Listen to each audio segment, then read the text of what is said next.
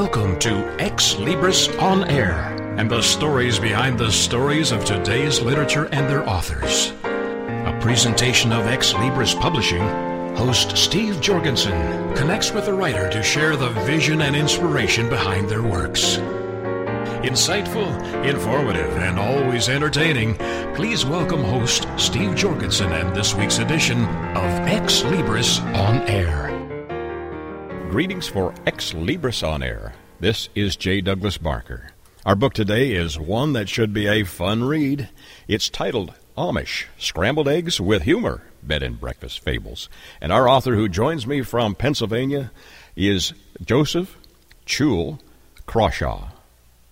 Joe, explain. Yeah, good morning, the, Jay. How are you? Explain that name, Chool, which is in parentheses. Yeah, that that is the Amish Amish way of, of pronouncing Joe in their in their Pennsylvania Dutch accent. Wonderful. Your book is uh, full of uh, exciting tales, uh, ninety pages, not a long read. How would you describe what you have shared with the public? Well, it, it's it's. Uh, I wrote the book on a whim, Jay. I, I, it was on a, a bucket list of mine, and we've been at this bed and breakfast about seventeen years, and um, I just put these little stories aside when people would tell me about their lives. Some of them are sad, and some are serious, and some are... Uh, thought-provoking, and some are frustrating. And people kept saying, Joe, why you you need to write a book? Um, so that was in the back of my mind. And But what really prompted it was, and a lot of people know this, on T V they show the Amish mafia and the Amish breaking whatever, breaking habits or something. Mm-hmm. And they're portraying the Amish all wrong, Jay. And I thought, well, I can write a book that's entertaining. I can clean up. Part of this book is has to do with the facts that they don't know about the Amish. And the stories is middle-class America. It's it's about people that come and they just open up their ideas and thoughts, and uh, uh, I wrote them all down. So that's what prompted it, and so I can check this off on my bucket list. And I never thought, I just wrote it, and then I thought, well, I hope I get it published. And uh, I sent it to uh, six publishers, and five jumped on it, and I thought, well, boy, that... Mm-hmm. Must be better than I thought. And then Xlibris, I'm glad I went with them, and uh, so we're, we're taking off with it. Must be something, must be something positive in here that uh, people are relating to. What's the scrambled eggs have to do with humor, bed and breakfast fables?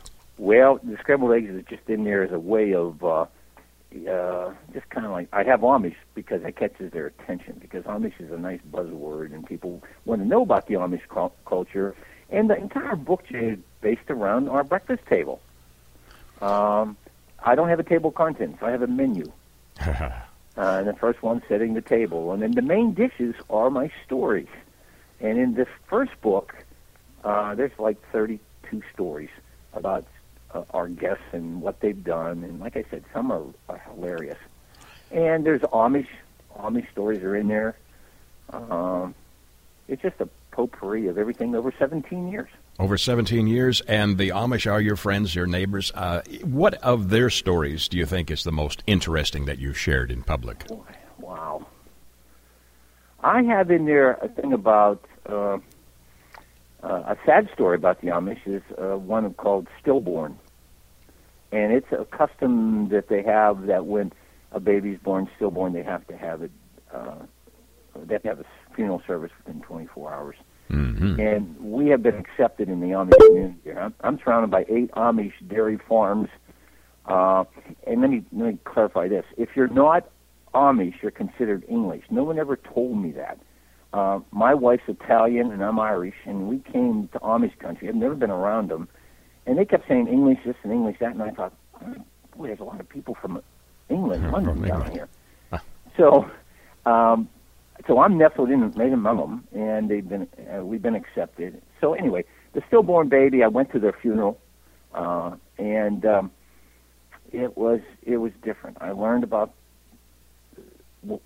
their the culture about death, and uh, uh, I'll do a real real snippet here. The, the baby had only lived twenty-four hours, and uh, in the in the Amish home, the custom is to pass the baby around the audience. Mm. and it's coming around to me, and I am out of my element. That is just foreign to, foreign to me. And uh, and the my Amish neighbor was there, and he helped me out. I whispered to him, and I said, Dave, I, I, I can't handle this. I'm just not used to your your culture. So he helped me out. And then later that night, he stopped, and he said, hey, Chool, uh, we view death a little bit different than you English. Uh, that baby baby died, but it's in heaven. It, it, it had a little bit of time on earth, but it's living in heaven. And and there were kids there, Jay. There were kids that were holding this baby, passing it around, and I, and that's what they're teaching their kids. So that's part of their custom that I really uh, admire, and I don't understand.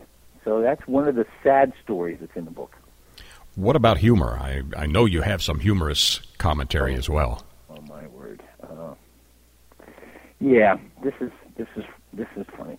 Uh, the, the title's called uh, uh, Our Amish Neighbors Here.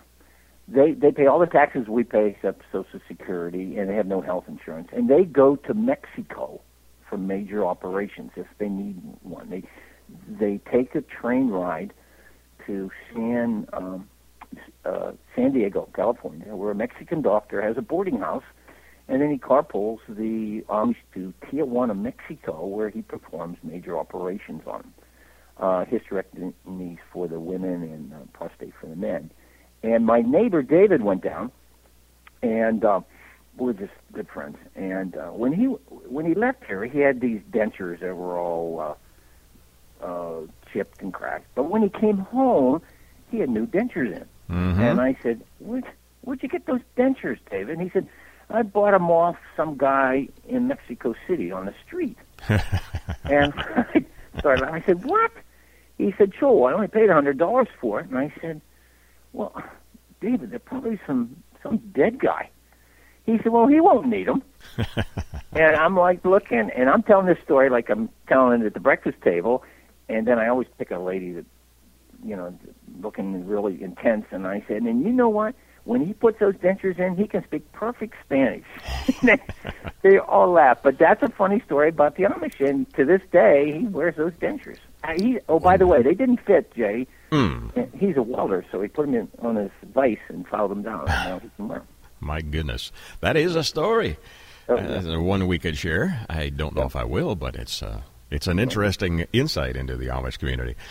When you began to write this, how long did it take to, to get your stories put together? Did you have a, uh, I don't know, a diary that you kept or a journal? Yes, I had a folder, and I would just like short notes and throw in the folder.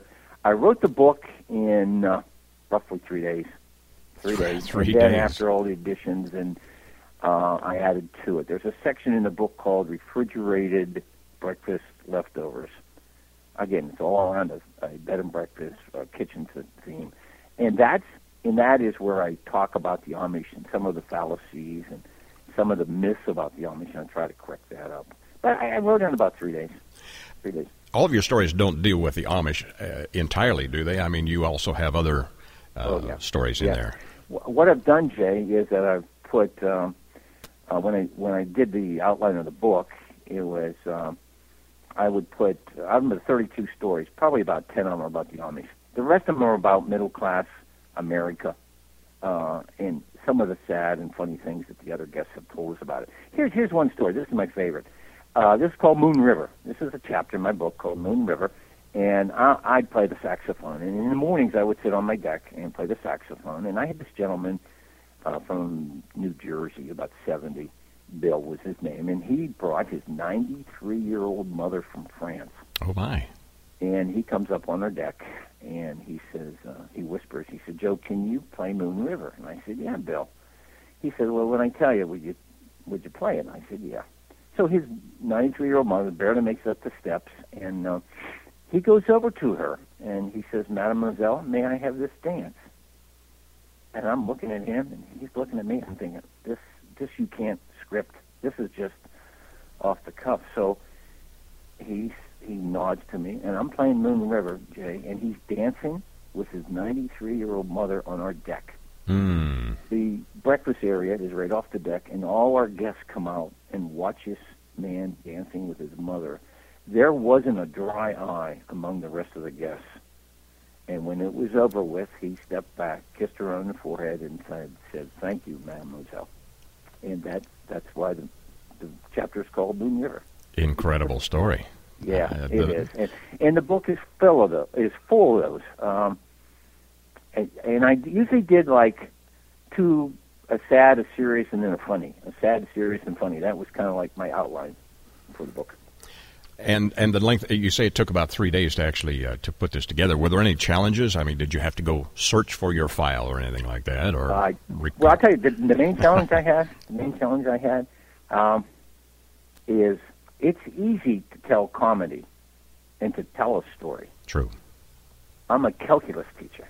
uh. Writing wasn't one of my strengths, but I have learned how to write comedy and how to write stories. So if I had to look at one of the positives of, of this book, it's really helped me professionally on my writing skills. And, and now I just, uh, that's a, the biggest thing I had to overcome right there. Because I would write the story, and and my wife would say, that doesn't sound right, Joe. And then I'd have to go back and rewrite it. Rewrite. I don't know how many times we edited it and re- rewrote it before, we put, before I sent it to Xlibris. Take a couple of sentences or paragraphs and introduce this book to my listeners, and I, I'm sure they're already interested, but seal the deal. Get them very interested in buying a copy of your book.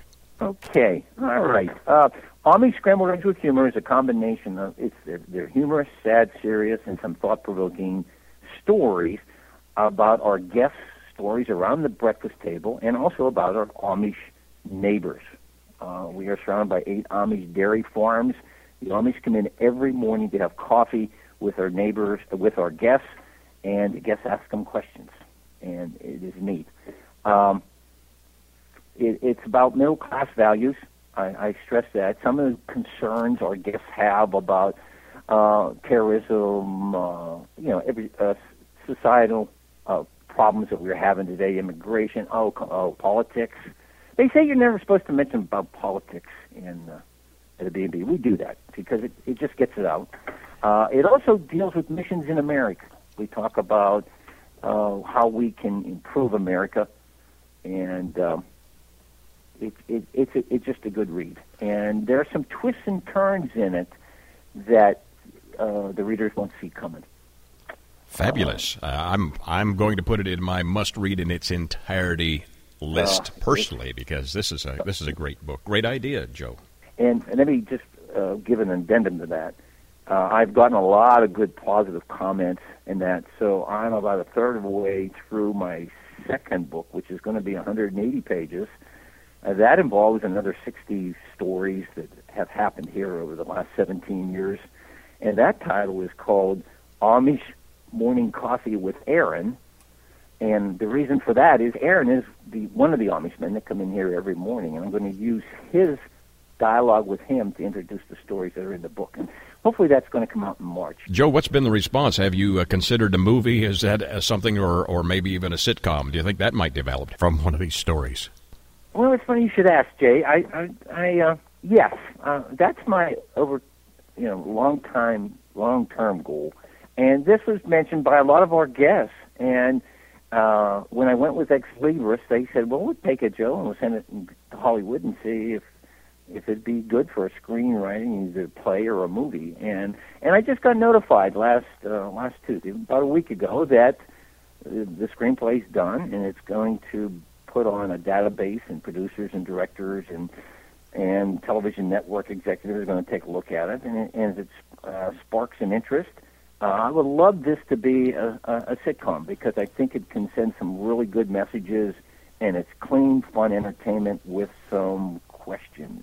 Yeah, and you're already set up in a bed and breakfast setting. That's uh, one that's been tried before. It might be time for another one. All right. We have a thing here, the mosquito effect, Jay. If you think you're too small to make a difference, you haven't been in bed with a mosquito. So that's what I'm I'm hoping happens. Spectacular. But, uh, it's, it's fun. It's fun. Uh, I had the greatest compliment watching my Amish neighbor David sitting at my table this morning just laughing. Yeah. Just laughing. And he was reading your book, so yeah. that that's a, that's a good recommendation on its own. This one is titled Amish Scrambled Eggs with Humor, Bed and Breakfast Fables, and our author, who has joined me from Pennsylvania Dutch Country, Joseph Chool Crawshaw. Joe, thank you for joining me today. Where can my listeners get a copy of your book? We have it at Amazon dot com. We have at Barnes and Noble dot com. We have it at Google. Uh, so please, uh, if you want a good read, and, uh, you want to laugh, you want to cry, you want to get mad, please purchase it. I appreciate it. And you can drop me an email and let me know. Give me the good, the bad, the ugly, and that will help me in my second book. Exceptional. Do you have a website developed yet? Uh, or a fan page? Not quite. Not but quite, it's no, on the way. All right. They can alert, they can look for you under your name, Joseph, last name C R A W S H A W, and find you and find out about the next book when it's released. Thank you, Joe, for joining me today. Hey, thank you, Jay. It was a pleasure talking with you. Honored. For Xlibris On Air, this is J. Douglas Barker. Xlibris returns after these short messages.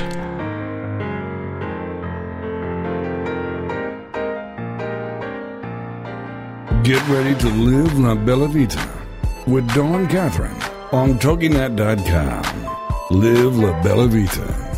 If you're wanting to know all the beauty tricks of the trade and the latest fashion trends before everyone else, this is your show. If you admire celebrities' beauty and their fashion sense, this is your show. Do you love wine and want to know more about the process it takes to make wine from the vine to the bottle? This is your show. Live La Bella Vita.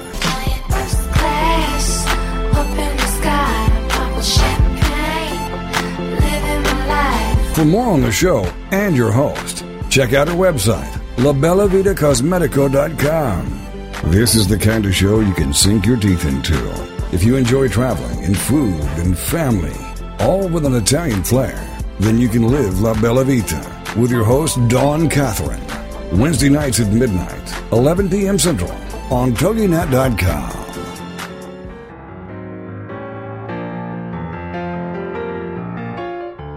Welcome back to Xlibris with your host, Steve Jorgensen. Greetings for Xlibris On Air. This is J. Douglas Barker. The book today is titled My Left Hand, based on a true story. And our author, Molly Malone, joins me from somewhere near Washington, D C in the United States. Molly, welcome to the program. Thank you.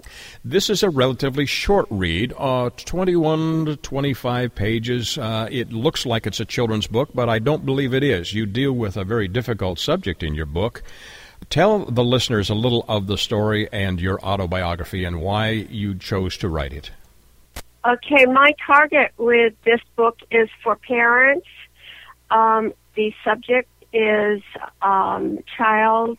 Um, I'm trying to think of the right word. How about endangerment? There is some endangerment involved here and also some yeah. uh, some abuse. Would that be correct? Yes, child abuse. And um, it's between a, a young girl and an older brother. The girl is two years old. The brother is fourteen. And um, so both this, this is a true story. It happened when the rest of the family was at church. The family was, is uh, very devout Catholic, and um, the situation was very difficult. The fact that I I was in a very, very um, unhappy marriage, and things began to take their toll. I was hysterically crying in the shower when I took a razor in my left hand and I slashed the wrist of my right hand. Mm. This landed me in psychoanalysis. I knew what to do right away. I had to have uh, medical attention for my wrist, but I, I had already made the call to a psychiatrist I'd already had in psychotherapy. Um, when this was recommended. You, so, you, this, um, yeah, this story is very... It told me quite a story. It, this, this story is very personal and, and is accurately accounted for uh, your early life. You mentioned an older brother. Uh, at fourteen years old, uh, he was going through, I would call them physical changes in his life that may have motivated some of this. Were there other uh, contributing factors in his history that may have caused this incident to take place? Not that I know of. I think it was, as you described, his age and going through puberty and what have you. Um, he is no longer with us. He drowned in Lake Ontario in a, in a sailing accident when he was in his early thirties. Wow. So, so uh, there's, you, you, I, I, other than that, that incident, I, he seemed pretty normal. He was extremely outgoing, um, and he was a favored uh, child with with uh, with my parents.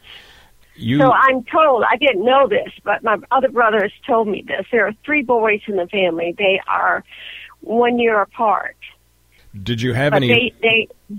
Did you have any reoccurring memories of this as a young two-year-old child? You would not really know what was going on much. Uh, how did this come to the surface? It came to the surface by exploring um, an analysis by uh, dreams and by free association. I was able to connect the uh, the hurt right hand directly to what happened in the attic. I was able to go back to that place, and um, my, I used my left hand to uh, cut my right hand because it was the hand that I used to touch my brother. Your your, your parents, actually, yes, and your parents were well educated. It wasn't uh, a, a, an impoverished household that you were brought up in. Your father was an attorney, if I am understanding his history. Yes. And my mother was extremely um, well-read. She knew what was going on all over the world. She knew what was going on in politics. But because the church, I, I blame the whole thing on the church. The church tells us that sex is so wrong that they didn't look at it. When the um, priest, were taken from uh, one parish and put into another parish with known pedophile history. That was when I said to myself, I know I'm right that I blame the church for what happened to me when I was young. It cemented my theory. I I had blamed the church because I knew that they they teach you that my mother taught me that it's wrong. And she learned it from the far-right church. We had all kinds of religious symbols in our home. Um, we had even had holy water. We said many novenas and rosaries and just a very, very uh, Catholic input. So that's why I blame the church for what happened to me. And They yet, would look and, at a murder and do something about it, but yes. not sex. And, That's my theory. And yet, and yet, you can't necessarily blame the church for individual responsibility. It was not the church that in, initiated this. It, it was, was just something. I blame my mother mother for individual responsibility more so than my father because mothers watch over their children a little more intuitively than a father does. And was there some rewarding parts of this story? You you did have a very difficult incident that took place. But you also yes, have some Yes, the reward is what I'm hearing from women, especially. I ha- I have been put on cloud nine when I the first writer's course that I took. The women were so interested, and not one of them doubted what I said. I have never had a single person doubt, and I, that's what a person feels. When this happens to them, most people don't talk, a very low percentage. I think only fifteen percent will talk about it because, for one thing, they don't think anybody will believe them. And I never, I haven't come across that. And with working with the publishing people, the first thing I heard from one of the girls was that it was an eye-opener. And that's what I wanted to hear. I want to open eyes to to people so that they see what goes on inside families sometimes, even a very, very well-bred family, like you say. My family is very well-bred, and um, it still can happen, and it can be a disaster. I was led down a very wrong road in a marriage because of that. I was afraid of men, and I ended up with someone very cold and mean. So, so it had a long, long, um, long-term long aspect, yes, um, long-term thing. Problem. Yes, You, uh, when did you begin to write your book, and, and when did you decide that it uh, was a good idea to share your story? I began about a year ago, but I started thinking about it when I heard other people say they had an interesting story, story to write about. I always thought that my story would be very interesting to hear. It's been years that I've been thinking about it. It's been on the back burner for years. And then when I retired and I had the time, I started taking courses. Um, and uh, then uh, this last year, I decided to try and um, try and do it and get it out of my system. And I um, I called Xlibris, and I was really pushed. And it may have taken someone to really push me, and I appreciate that push. I was pushed by someone, and um, I joined up, and the people there have been just wonderful. They're, they're so um, concerned and amazing and helpful, professional, always kind and prompt. It's been a, a wonderful experience. Expensive, but wonderful. Yes. You retired from the medical profession, so you had a, uh, I guess, a career that pursued helping other people. Do you think that had any relationship to your early life, or was this just something that was in your heart? Absolutely. I didn't, I didn't think of it myself, but you're absolutely right. I always enjoyed my profession uh, with working with people and helping people. How would you introduce this? Who are ill. Yes. Your book is unique only, uh, I guess not only because it's a short read, but because it is a short read and deals with a difficult subject. It's unusual to find this in thirty or forty pages as an autobiographical sketch. Uh, how did you decide to keep it short and to the point? Because of the um, experience in the attic, I, I'm a woman of few words. I try to make them meaningful, but it's hard for me to think in glo- on global issues, trying to pull all the pieces together and put them in one place, because I have a lot of memory loss. Because of the incidents, I tuned it out for over for, for forty years um, before I went back and um, brought it together. So it, when I was in school, I didn't know this until I was fifty years old. I had a learning disability that has to do with with studying, with uh, memory memory loss. Uh, focus is a big issue, hmm. focusing on something, because my mind wandered. I was all over the map because I was afraid I wouldn't understand what was going on, because I did not understand what was going on in the attic. So I tuned it out. I connected it, because there is affection in the attic and there's affection at school with nice teachers being nice to you. And when I was in first grade, I sat on the teacher's lap because I was the smallest child in the, in the class. That sort of thing connected it. Hmm. Carry through. You have a cover that is a little disarming. It has a, a small child, and and because it's a short read, uh, is there any possibility that it might be confused as a children's book? My Left Hand, based on a true story. I hope not. You thought it was a children's book. That's the first. Of course, I haven't. I haven't told anybody yet. Yes. Except my my family. Um, so I haven't had any feedback on this. Sure. But no, I I put it. I put that child because that child was me, and she's in the attic. And there's a sword there, too, because the sword has a significance in the story. My brother was Sir Walter Raleigh. I would sit in class, and I would write Sir Walter Raleigh over and over again. Mm-hmm. I was daydreaming and, do, and writing that.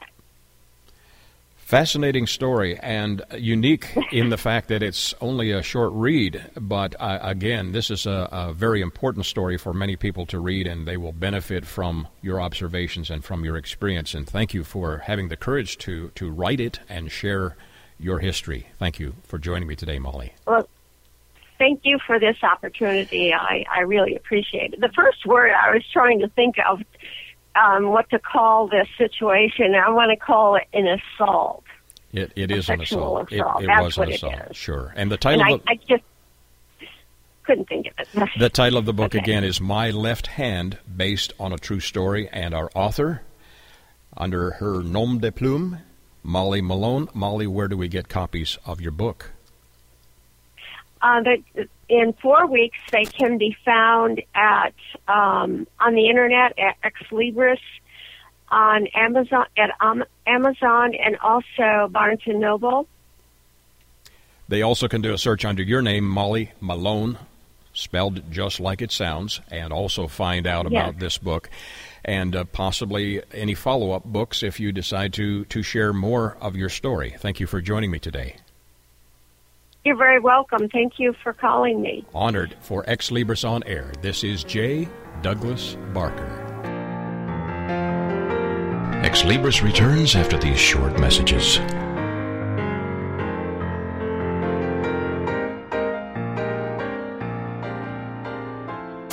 Join us for Self-Aid Success Stories with Helen Wu, Wednesday nights at ten, nine Central on Toginet dot com.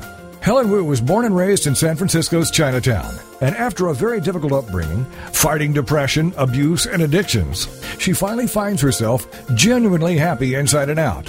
Helen believes in taking our positive thinking and doing something positive to achieve a positive outcome.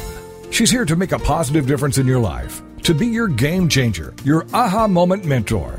She's ready to help both men and women get into a better place. Helen Wu is also the author of Self-Aid Success Stories, twenty-five success stories from successful entrepreneurs. Inspired by Ellen DeGeneres, Helen wants the world to know that just because we find ourselves in a difficult situation doesn't mean we have to stay there. We can aid ourselves to a better life. So join us for Self-Aid Success Stories with Helen Wu, Wednesday nights at ten, nine Central on Toginet dot com.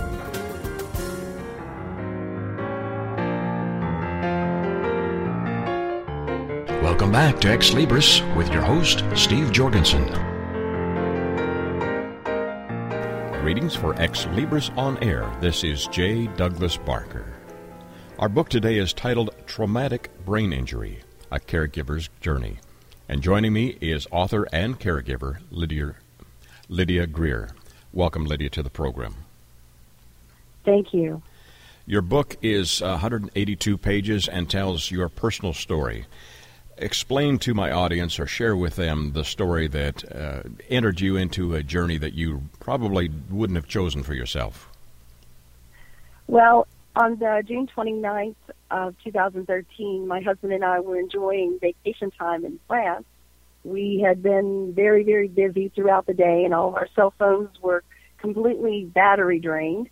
And uh, we got those on the charger late that Sunday night. And as soon as we started having battery power, the phones just blew up with text messages and phone calls telling us to call home. It was urgent.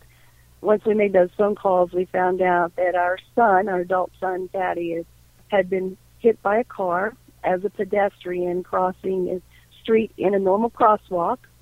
And a speeding vehicle just uh, took him, flipped him over the vehicle onto his head, unfortunately, on the pavement, and he suffered a traumatic brain injury as a result of the accident. The miracle is that he survived. The sadness and the and the journey that we started has to do with his traumatic brain injury. Your journey at this point is as caregiver. Is this a round-the-clock, seven-day-a-week uh, adventure or venture for you, or how is this uh, how is this playing out? Well, the way it plays out right now, Jay, is that I've been able to work with his a facility. There's a facility that helps him get therapies that he needs to get the the work that's, that has been proven to improve brain injury capacities for, for patients. So I am an on and off caregiver at this point. We do biweekly visits where I take him out of the facility, bring him home, let him let him spend some time in a normal environment, and then he goes back. There for a while, I had him in my home. I was caring for him twenty-four seven, and uh, we felt like that it would be better if he was able to get some good therapies, kind of get some independence, so we were able to find a good facility to take care of that for us. what have you discovered on a personal level that you felt was an important message to share in your book? I think one of the most important things to say is that a brain injury can happen to anyone, anywhere, anytime.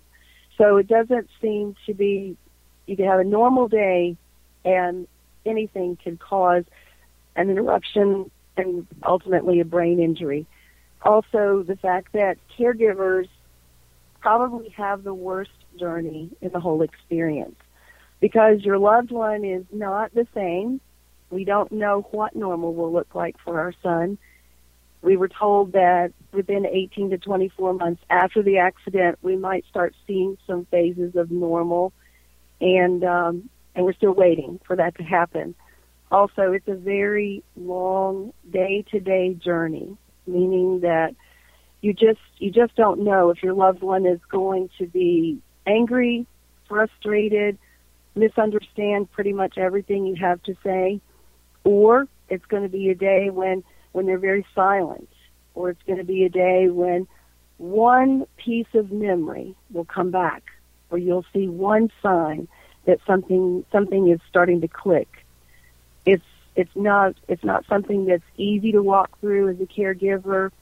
Lots of emotion, lots of tears, sometimes just having to step away for a minute and try to understand how you're going to keep a positive attitude for the sake of your, your loved one. So that's pretty much been our journey. When we when we try to deal with things, I've learned to be very robotic sometimes. I've learned to tone back the love and enthusiasm because sometimes that's mis, mis, misread, and, and it's very difficult when that happens. So all in all, we try to find something positive, and that's my message for other caregivers going through this. Find something positive in every day and hold on to that with all you have. Support network. Have you found any outside help in the support area, not physically but mentally, emotionally? That's a very good question. That is the reason why I wrote this book.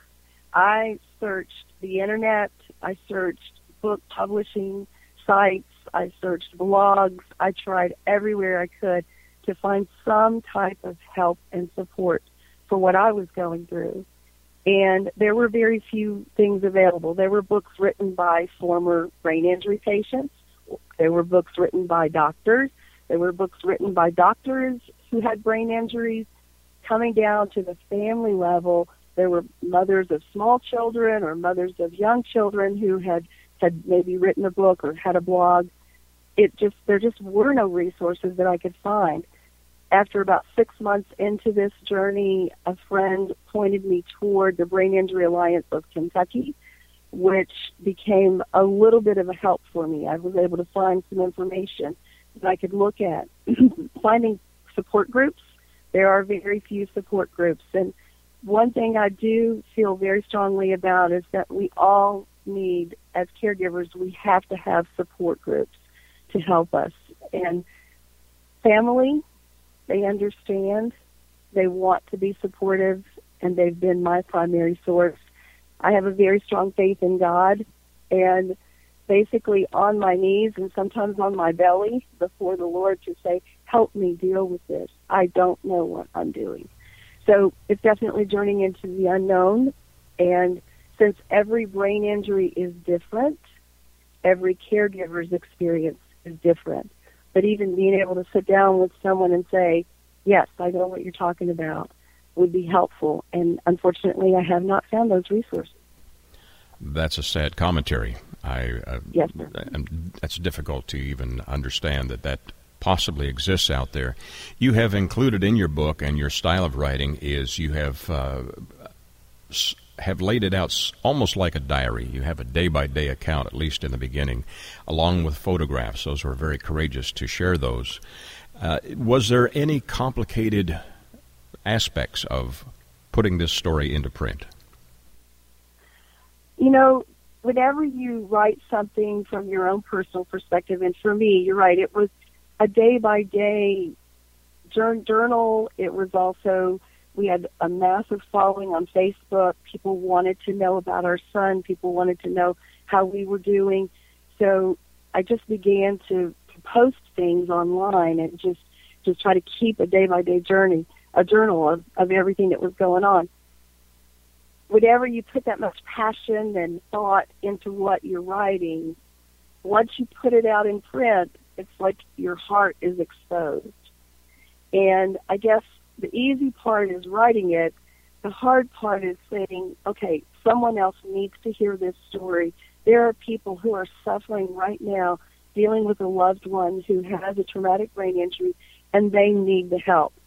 I was also encouraged by many of my friends and Facebook followers that this needed to go into print. As a matter of fact, some of them were actually printing my Facebook updates and making their own book mm. to use with, with patients. Nurses were using them with patients. Pastors were using them to help family members. That's a positive that's come out of this, but how are you doing today? And how is Thaddeus? And I understand he has a couple of children as well. Um, Thaddeus is making very, very slow improvements. We we are always challenged by the fact that today he won't be able to remember what happened yesterday. And things that are significant, like his home visits to Florida, seem to be hard to remember for him. For me, it's just very emotionally charged. I guess that's the best way to say it. I I've, sometimes I'm drawn all the way to tears. Some days I can just move on and, and be thankful for the positives. Some days I I just want to crawl in a hole and pull my covers over my head and say, oh, I just have no idea what I'm up against here. And that's still almost eighteen months after the accident. That's still going on. As far as Thaddeus' children, that's very emotional. Very tough. His children have a very hard time understanding what's going on. They are thirteen and fourteen years old, and for them, their daddy is not the same. They miss their daddy. And trying to bring that family back together, to bring him with his children, is always very challenging. The children don't feel comfortable being being by themselves. They they don't feel comfortable understanding what's going on. And when we try to talk about it as a family, it, it makes them cry. They don't want to talk. Mm. So they love their daddy with all their heart, and they are probably my number one supporters in all of this. It's just so difficult for all of us. Thaddeus loves his children. As a matter of fact, the proceeds from this book will go to a trust fund that he has asked me to put for his children, only because I asked him, do you want the money or do you want me to give it to your children? And he said, give it to my children. Mm. So very deep love and compassion on both sides, but they they have a hard time accepting and understanding, even though he's getting better. They see the small, small steps of getting better. It's just a very long journey. Share with my listeners, if you will, uh, something that I'm sure they're aware of and, and probably have a question about, and that's the financial impact of something like this on a family. How is that addressed? Wow. Well, as as would have it, when we when the accident took place, Thaddeus did not have medical insurance. So it was a very strong fight to be able to get that type of coverage for him, as far as the tremendous medical bills, and also just being able to help him get support on a day-to-day. It takes a long time to get disability approved, which we were able to achieve after about eight months to, uh, to nine, eight to nine months of work. For us, I uh, had taken an early retirement from my job, and so I have used my retirement funds to support everything that we're trying to do here. We had to rent another home in Louisville, Kentucky, and I make trips back and forth between our home in Florida and Louisville, Kentucky. So, so there's a lot of lot of expense involved. There's a lot of of uh, financial burden in every direction.